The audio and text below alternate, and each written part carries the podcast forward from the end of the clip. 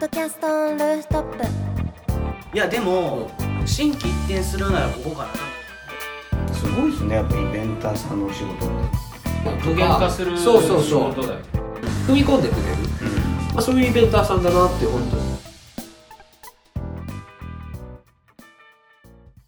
はいえー、ポッドキャストオンルーフトップ、えー、シャープ6になります。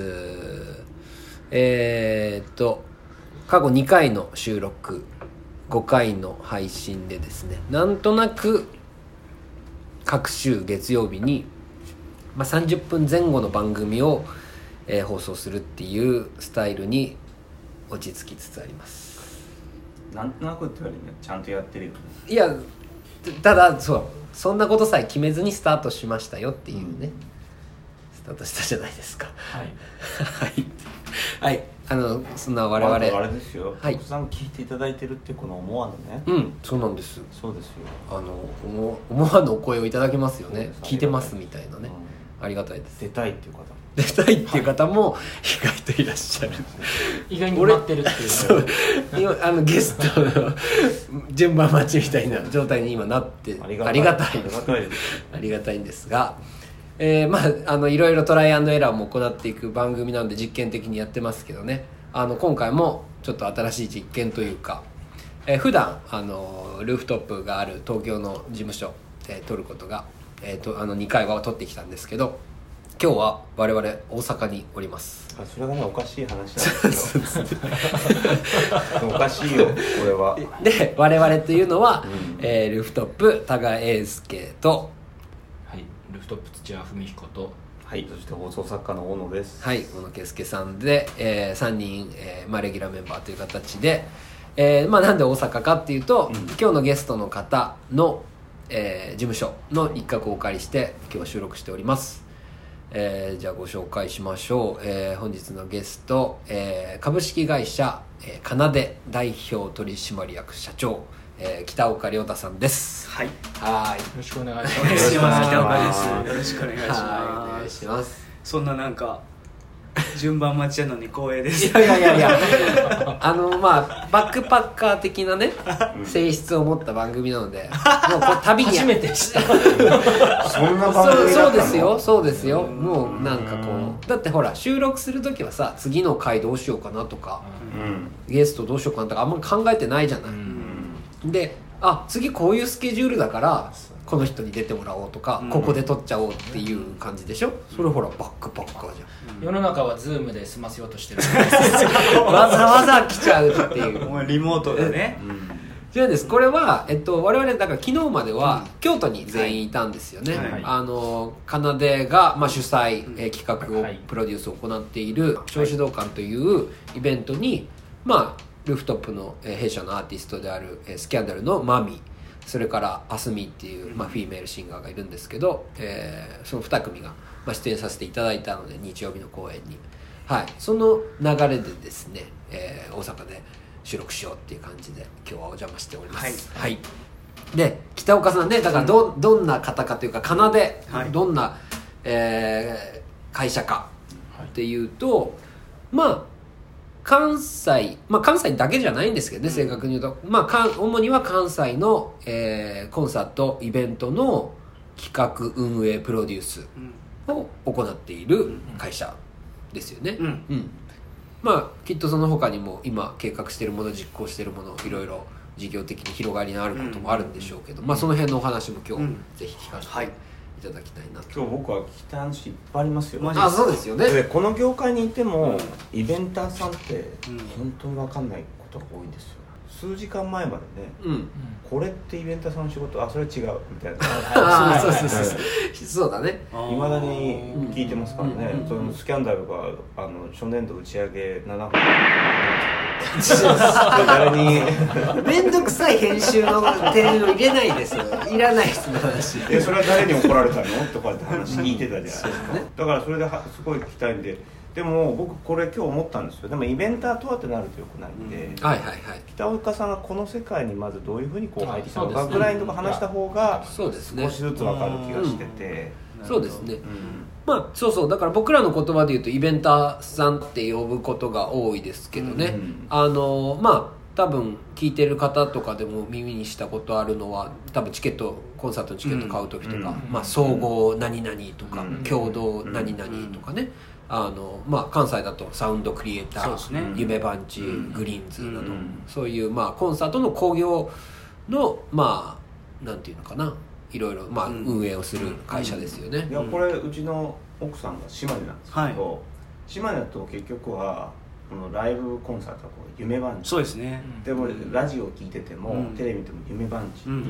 だから音楽好きな子たちにとって夢番地って魔法の言葉だったと、はいはいはいはいはい。夢番地っていうもうで北海道の人が聞くと、ウエスってやっぱりみんハなその何かあるんだここにはうん。っていう。ああそう東京の人たちってうん。そのプレイガイドもいっぱいあったしあんまりここっていうのなかったんだけどないかもいや四国デュークもそうですね。そうデュあーーク僕し静岡だけどやっぱサンデーフォークってよく刷り込みで知ってるもんねなんかうん。ね静岡ありますからねか。かなりラジオテレビ。うん。でこう昔で言うと新聞だと「サンデーフォーク」うん。ウエス」ん。夢番地」デューク」っていうのにこうときめく？そうだね。だから音楽をこう志す子たちにとってというか好きな子たちにとってうん。何らか気になってるそのイベンターの仕事っていうのが、うん。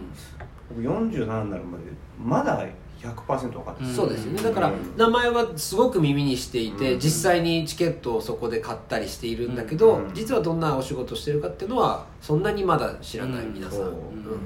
なのでそれをまあ北岡さんのキャリアとか、うん。えー、と経験をもとにちょっとお話いろいろ聞いてって、はいはいはいはい。なんかこうみんなにも知っていただけたらなっていう感じですよね、うん。はいじゃあ北岡さんはうん。もともとサウンドクリエイターそうです。にサウンドクリエイターに、まあ、14年、うん。丸14年？うんうんで独立を去年。そう。2019年のか。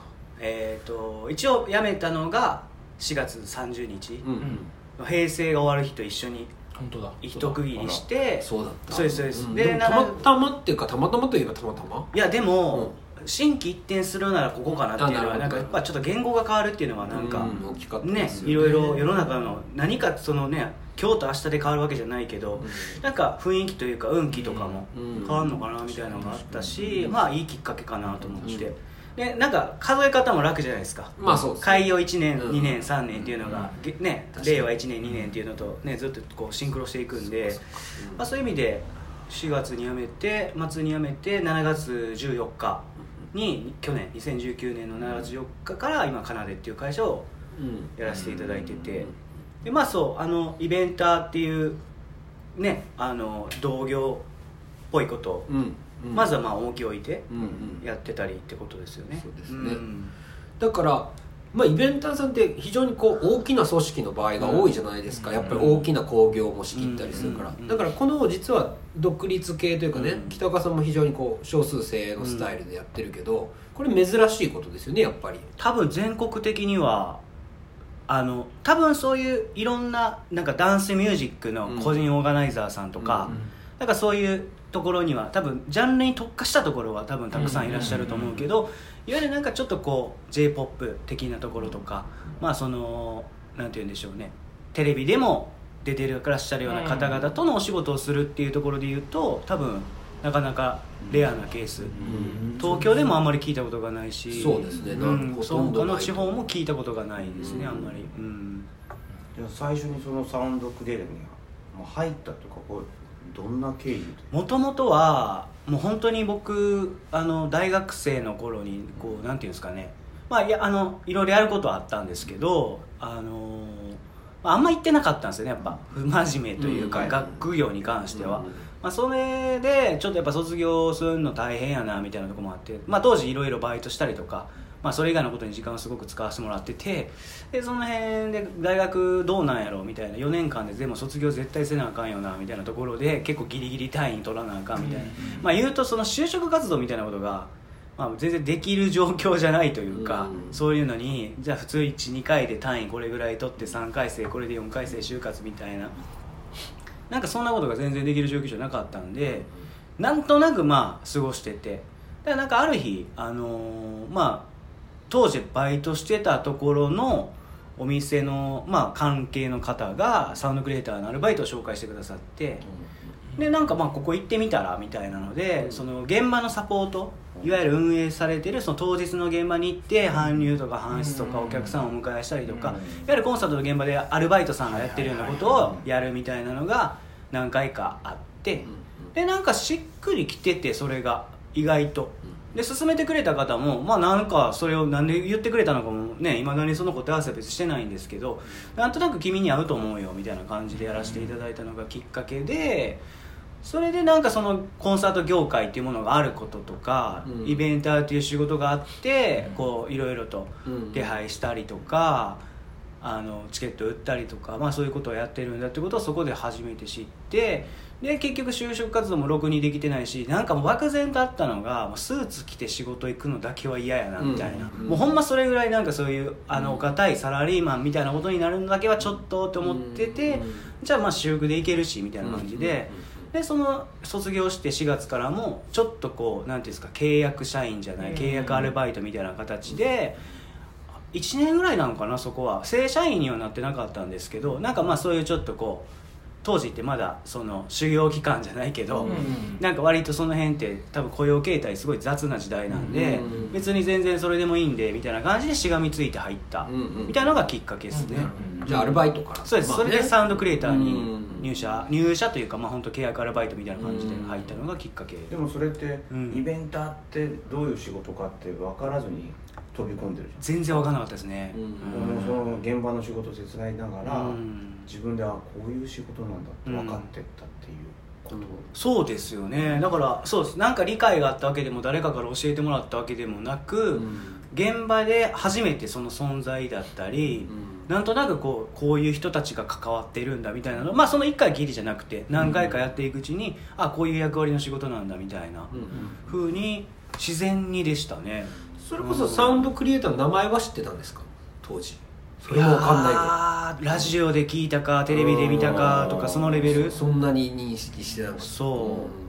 当時だからライブはすごく行ってたし高校生ぐらいから。うん。ただでもそんな僕あの大きいアーティストうのん。コンサートをチケット買ってっていうよりかは地元のもっとなんていうかちっちゃいライブハウスをうん。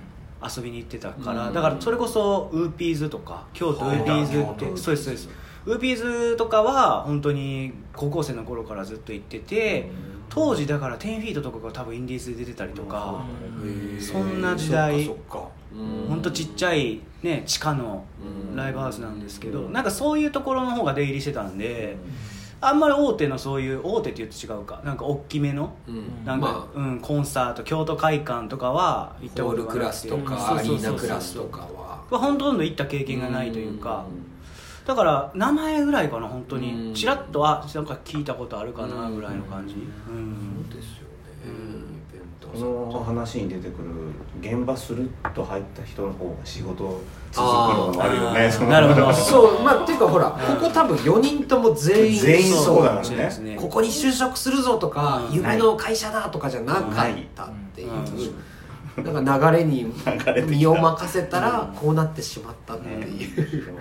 確かにね。そうそんな人たちでお送りしてます。そうだよ本当そう でもさっきちらっと出たそのスーツ着たくないっていうのってうん。結構大きくて、まあ、もちろんそのスーツ着てお仕事してる方を批判してるわけではうん。もちろんないんですけど、なんかそれってすごく漠然と多分共通であったん。認識じゃないですか、当時特に思ったかもね、うんあでもスーツ着て仕事してた時もあるしてた。あそれそう。だよね。26くらいまでしてた。そうだよね。それはいまだにネクタイ結べない。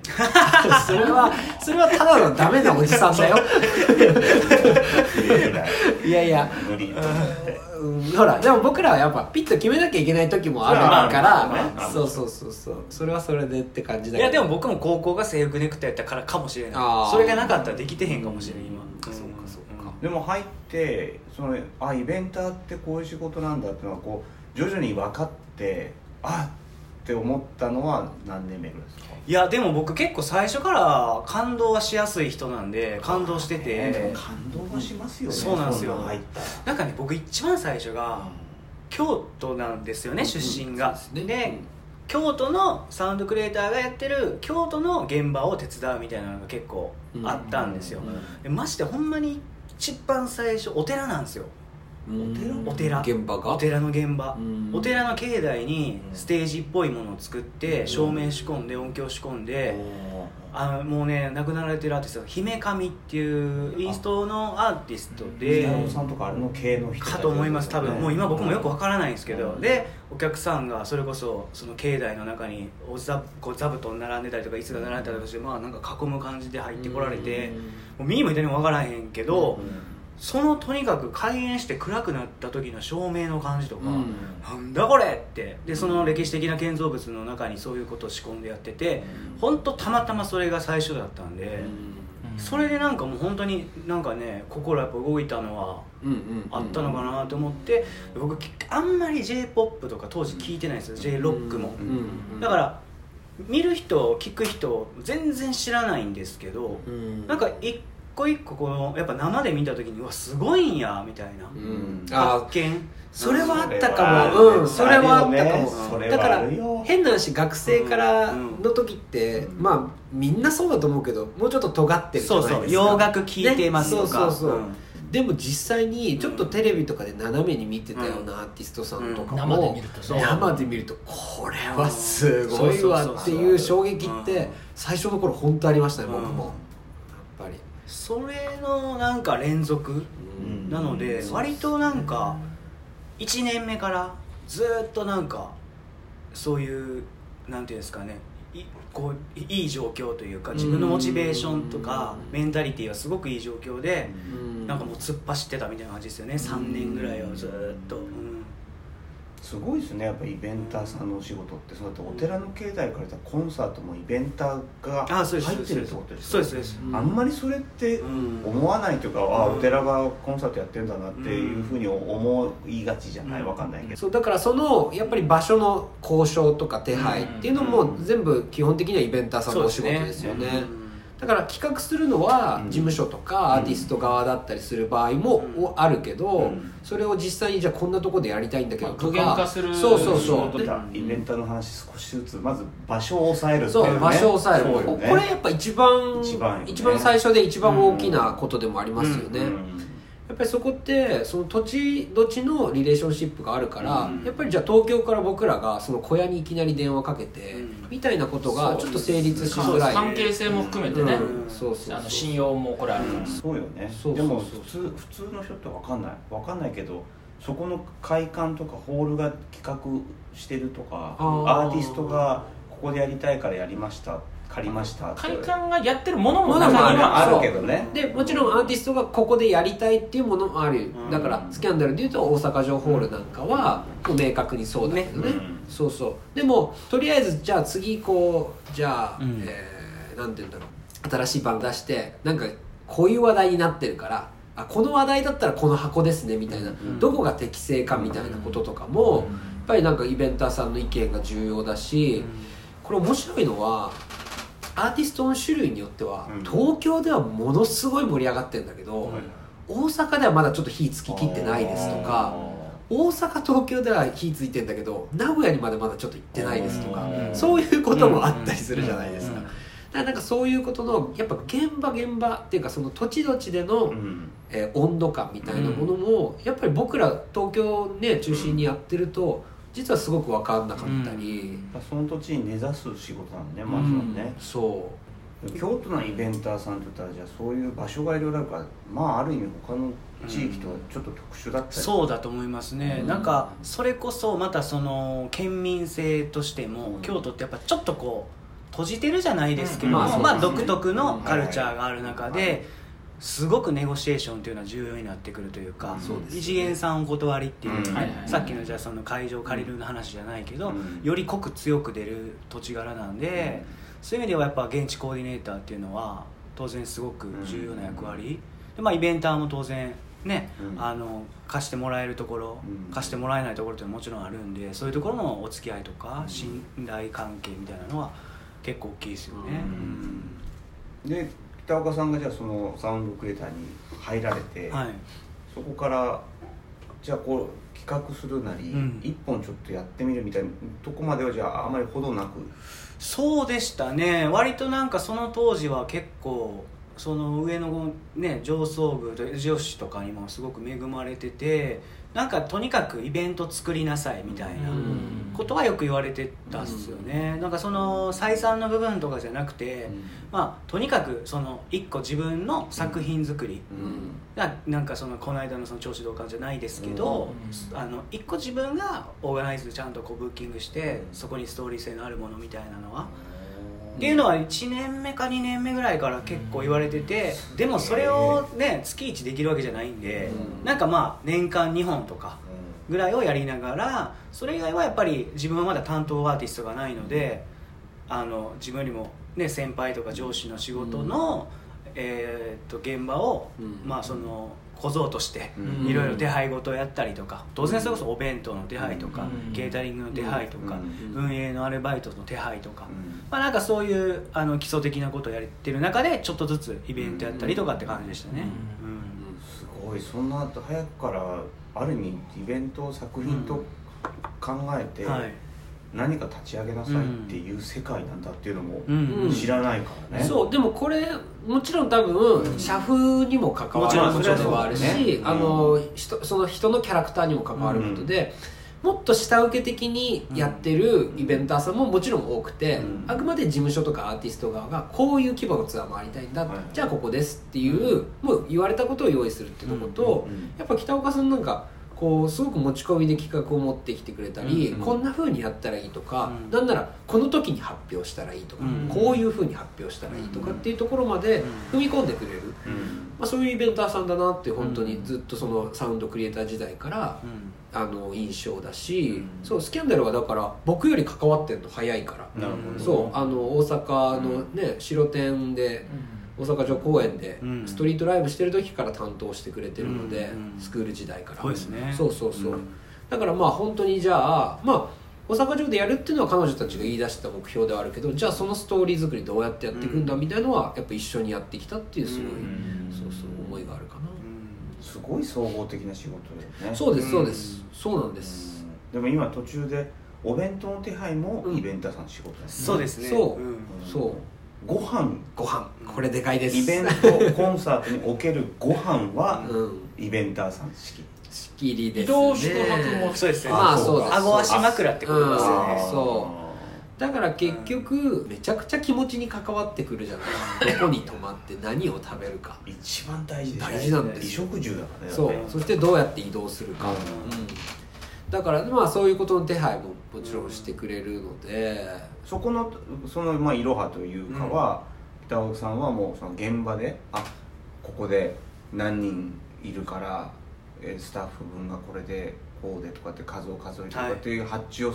ていうことを一つ一つ覚えていくああそうですねやっねてましたお弁当屋さんに電話して、うん。何時にいくつ何時にいくつとか、そう。なん予算いくらでとか、うん。じゃあ内容こうしてくださいしてくださいとか、うんやってましたね。そう北岡さんといえばうん。これも僕は最初から聞いた北岡さんにお会いする前から「オンさんスキャンダルは大阪来た方がいいですよ」ああ大阪はとにかくケータリングがうまいですから、で僕の仕事なんてねあのケータリング食べに行く各現場のケータリングを食べるぐらいなんですよ、はい。違うでしょ。違うけどね。あなたは誤解ありますようん。でもねそれでかいのよ。わかもうそれでわかる。なるほど。なるほど俺ここで言えないこともいいくつもあるもん、はいはい。あそこのご飯悪いからあはい。の子たちも長くないなっていうのはもう名前出せないけどそうですね。絶対当たる。あなるほど。コンビニ弁当し始めちゃった時にはうん。何かを感じる。そうですね。そうだからもちろんこう予算コンサートにの規模感に合わせてよ、予算ってあるんだけど、うん。それをまあどういうふうにどこに比重を置くかみたいなことって、まあ、もちろんアーティストにもよるし、うん。やっぱ担当さんにもよって、で特に最初の頃なんて今やねもう十数年大阪にも、まあ、各地方にも通わせてもらってるから「うん。いやここの店のあれうまいっすよ」とか分かるけわかる。どいやそれはもう皆さんに教えていただいてね、うん最初なんか右も左も分かんないですよ。はそう知らない土地なんですから。そこでねこうで最初はまあ弁当お弁当もまあよ用意していただいててそれを食べるわけですよ、うん。そそうするとねあれ？なんかき昨日の大阪で食べたお弁当の方が美味しかったなとか、あるよね。それあるよ。あるよ出てくるよだからさなんかその僕とかとか制作だから、うん。もちろん北岡さん含めて各社のイベンターさんとやり取りをずっとスキャンダルなしでやらせてもらってた中にやっぱりこれすごい褒め言葉だけど、多分ね楽屋1個ケータリングで潰してるのは大阪くらいですよ、僕もあの光景を見た人は分かんないかもしれないけど。びっくりした。楽屋の普通廊下よ。ねそうそう。廊下に置いてあるのに楽屋1個潰してるわけだ。わかる。俺もスキャンダルの現場初めて来た時にここの部屋って言われた時にはいはいいやこんなにスタッフの人いるのかなとか思うぐらいの食堂だからすごいそですよそうすごいそれはめっちゃこだわってましたね、うん。今今でもやこだわることではあるんですけどやっぱ食事の時のコミュニケーションって別に僕らとじゃなくそのツアーのスタッフとアーティストがそこで一緒に食事をするだけでもまあ何かしら生まれるんじゃないかなとか、うん。いい相乗効果があるかなとか、あとやっぱガイタレの現場がそうやったんですよね。うん、確かにね。ガイタレって必ずそのレストランが用意されるんですよね、うん。あの感じかっこいいなってずっと思ってて、それでなんか自分が担当したアーティストはそれをしてあげたいなみたいな、真似したいなっていうのはずっとありましたね。まあ、北岡さんこう今ではその、まあ、ある意味その北岡さんのお仕事として、はいその食事をすごい重視させるっていう、うん。このイベンターとしてのあり方があるけど、それは外タレの仕事をした時にうん。知ったこととですか、そうですね。なんかやっぱ原点原点っていうかまあアイデアの元はそうかもしれないです、うん。でまあもともと僕飲食店でアルバイトもしてたんで、うん。食事に対するうん。その意識はすごく多分普通よりは高かったんじゃないかなと思っていて、食べ物のその例えば廊下に置いてあるか部屋にあるかっていうことでもやっぱ印象って違うし、とか。そうですね、うん。これだからあんまり重要に考えない人はどこで食べても何食べても一緒なんだけど、うん。まあ、まさに僕も飲食店でバイ、アルバイトしてたからすごく食が好きだし、でもうだから何人のとのイベンターとも揉めたことある。僕僕らが宿泊うん。食事すっごい大切にする、うん。特に、まあ、女性アーティストだし、ねただの唐揚げ弁当ドカンって積んでくれたらいいわけじゃないので、で泊まり宿泊も当然そうね、うん。でそれってやっぱりコンサートの良し悪しに関わるよねっていうのをすごいさ初期の頃から北岡さんとも話してて、うん。だからここにお金かけるって普通にうん演出の一部だっていう、そうそうそう。なんかそういうモチベーションだったんですよね、これは聞いてる方は分かりづらいかと思いますけどそのあの湯水のように予算を使って、うん。あれをすごいのをうん用用意してるわけじゃないってことですからね。そうももちろん比重としては、うん。もしかしたら他の方たちに比べたら多いかもしれないけどでもそうお金の問題ではないと思います、もう適度なその予算の中でうん。いかに。割と DIY でした、うん、うん、DIY あのそうだよ。手作りもしましたし。ああすげえそこはなんか金かけたらできるっていうのはちょっと僕うもん。なんか自分の中でのセンスに納得できないなってそこは。うんやっぱ金をかけずにできるだけやるっていうところとうん。もしはみ出ても僕持ち出しにしてました。うん、そうだね。そうそう。ん。だから考え方としては例えばじゃあ全体で3万円それで食事に対して追加をしました。でもこの3万円で別に自分のところの会社で負担しておけばいいと思ってて、うん。それ当時その上層部から上司とかからしたらサラリーマン時代なんで、うん。タブーなんかもしれないですけど、うん。もう黙ってそうやってたんですけど、うん。っていうのも宣伝費やと思ってたんですよ、うん。さっきおっしゃった通りなるほど。そう、そうですね。3万円分いい食事を出したことによって本当にメンバーが例えばじゃあその体温がいい状況とか、うん。その胃の状態がうん調子がいいとか、本当に肌ツヤがいいとかわかんないですけど、うん。なんかそういうメンタリティとか本当にその体が的に調子のいい状態でステージに上がった方がいいライブができれば、いいライブっていうのが何よりも効果的なプロモーションだと思ってるんで、うん。次につながるっていうか、うん。顧客満足度が上がればリピーターが来る、うん。ってことはこの3万円ってすごく考え方からすると宣伝費なんじゃないかなって思っていて、そういうなんか自分の中では考え方であの出た分はこっちでとか、あの工夫はしてました、うん。うんだからまあ先行投資っていうか、うんうんじゃあ来年これでキャパが上がったらそんなの回収できるゼロ1個増えて帰ってくるから、そうそうってことでもあるから、うん。これやっぱすごい大事な感覚だと思う仕事する上で。でこれやっぱマネージャー業にもすごく通じて、その判断ができるかってでかいですよね。そのじゃあ枠はうん。予算みたいなのってもう明確な枠じゃないですか、うん。でその枠を本当にどうはみ出てうん。自分で帳尻合わせるかっていううん。能力がうん。イベンターさんだったりマネージャーだったりうん。していくと思うんだけどうん。本当にきっちりやる人もいるからうん。でそれが悪いとは言わないけどうん。そうそうそう。あと安く済ませば済ますほどうんいいって思ってる方も当然いらっしゃるし、うん。それはそれですごく重要なんだけど、でも中身のクオリティが下がっちゃうと意味がないし、そう。ね安かろう悪かろうみたいになっちゃうとそれ割と一番嫌いな考え方僕がなんかは。でもこれでこう北岡さんというイベントイベンターとしてのお仕事が、うん。まず場所を抑えるうん方であり、うん。でまあ、北岡さん的にはその食事とか、はい。移動とかをまあ手配してっていう、うん。だんだんこうイベンターという仕事にこうなんですかこう体温がこうそうですね。聞いてる人もああそういうことかって、はい。うん。もっとなんか硬い仕事だと思ってるからね。食事の世話するとかって分かんないよ多分そうそう。僕だってこの業界入ってしばらくしてから、うん。あ打ち上げを用意してるのはイベンターさんなのかな、うん。初めて知ったの、うん。アーティストが行きたいとこ行ってるのかあうん。なんかねイメージはねあのもちろん全然違うけど、うん。なんかほらじゃあ鎌倉遊び行ったら鎌倉の友達に電話すするとかさあーそうそう。京都に遊び行ったら京都の友達に電話して「どこうまいの?」とかうん。あるじゃん、まあそれのプロバージョンというかね、うん。ほんとそういう感じで「えそこ泊まるぐらいだったら同じ値段でここ泊まった方がいいよ」とか、いやそこのあの京野菜の店美味しいって言ってるけどあんなのなんかこうちょっとあの雑誌に載ってチヤホヤされてるだけだから本当はこっちの方がうまいよとか、食べログ3.02やけどこっちがいいみたいな。そうそうそうそうそう。3.6より3.02がみたいな。地元でしか知り得ない肌感覚っていうか、そこをやっぱりねそう、う。ん。それをプロフェッショナルとしてやるっていうお仕事ですよ。初めてこうじゃあ一つ一人で立ち上げてやったっていうのはどんどんライブだったんですか？イベントですか？いやもうそんなん恥ずかしくて言えないですね。恥ずかしい。その当時のもうあの僕のなりに合うんじゃないかなっていうアーティストとかで出てもらったイベントとかもう本当にそれこそ100人ぐらいのライブハウスでやってて、チケット10枚とか。10 枚売れたかどうか分からんし別に多分そのアーティストのお客さんで来てくれただけでなんか別にイベントとして仕掛けられてるかとかうん。だから誰も得してないですよね多分ね。なるほど。でもそれを堂々とできるかどうかやと思うんですよ結果。そうだね。うん全ては、うん。クリエイティブって全部そうじゃないですか。そう思います。ね。最初からと成功するってことはまあうんないわけで、うん。でもそれがなんか感性としていや合ってないんかな。違うよなと思いながら表現するんじゃなくてもう合ってるって思って、うん。ね、自分の個性として出すしかないからそれはそこで結構培われたというか。